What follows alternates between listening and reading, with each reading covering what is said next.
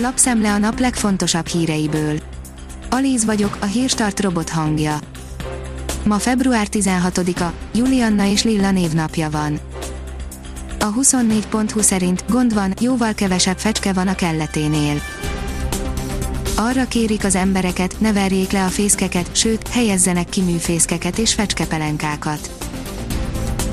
A 168.20 szerint ma kezdődik a veszélyhelyzet meghosszabbításáról szóló vita az országgyűlésben.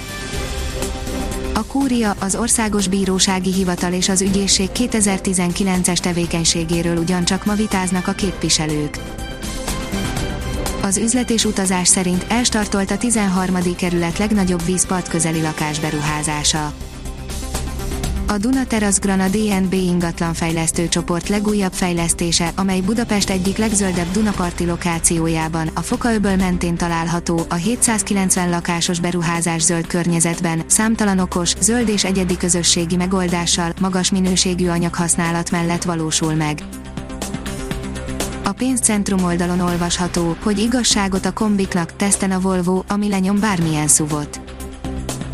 A Submania vitorlájából igyekszik kifogni a szelet a Volvo V60 Cross Country, nem is akárhogy, a svédek terepkombija sok esetben észszerűbb választás lehet a hatalmas vasaknál.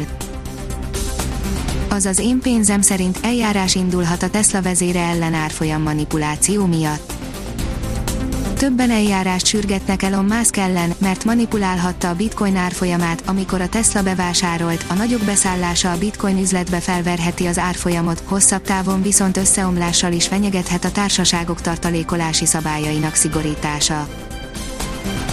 Az M4 szerint válaszúton a világ focia, hogyan másznak ki a klubok a válságból a futballipar bajban van, ez lehet, hogy a nagy közönségnek nem annyira nyilvánvaló, mégis egyértelműen ez a helyzet, a Barcelona és a Real Madrid óriási tartozásai csak a jéghegy csúcsát jelentik, és paradox módon azok a klubok vannak viszonylag a legbiztonságosabb helyzetben, amelyeket dusgazdag oligarchák vagy közelkeleti államok birtokolnak.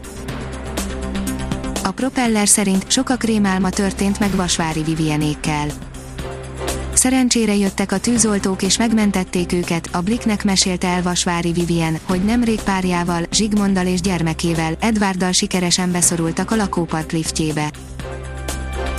A 444.hu szerint egyetemi barikádján várja a rendőröket a katalán repper.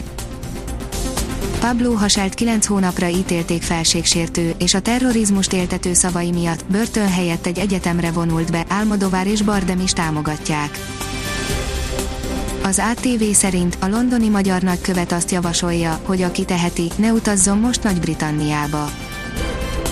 Életbe lépett az a rendelkezés, amely alapján a külföldről az Egyesült Királyságba utazóknak az érkezésük utáni tíznapos karantén alatt kötelezően két koronavírus tesztet kell elvégeztetniük, a teszteket még az utazás előtt meg kell rendelni, azokért összesen 210 fontot, azaz átszámítva 86 ezer forintot kell fizetni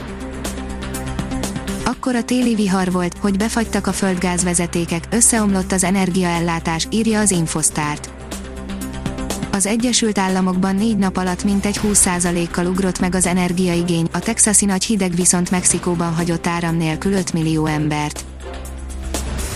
A Liner írja, a Real Madridhoz kerülhet Haaland. Erling Braut Haalanddal erősíteni a csapatát a következő szezonra a Real Madrid, Ramos sorsa pedig egyelőre kérdéses. Hópelyhekkel fúj visszavonulót a tél, írja a kiderül. Változékonyra fordul időjárásunk, szerda estig több helyen kialakulhat havas eső, kisebb havazás, északkeleten hullhat jelentősebb mennyiség, máshol legfeljebb átmeneti téli hangulatot kölcsönöz a vékony hólepel. A Hírstart friss lapszemléjét hallotta. Ha még több hírt szeretne hallani, kérjük, látogassa meg a podcast.hírstart.hu oldalunkat, vagy keressen minket a Spotify csatornánkon. Az elhangzott hírek teljes terjedelemben elérhetőek weboldalunkon is. Ha weboldalunkon hallgat minket, az egyel korábbi adás lejátszása automatikusan elindul, beállíthatja, hogy az összes korábbi adás, vagy csak az aktuális tematika hírei következzenek. Köszönjük, hogy minket hallgatott!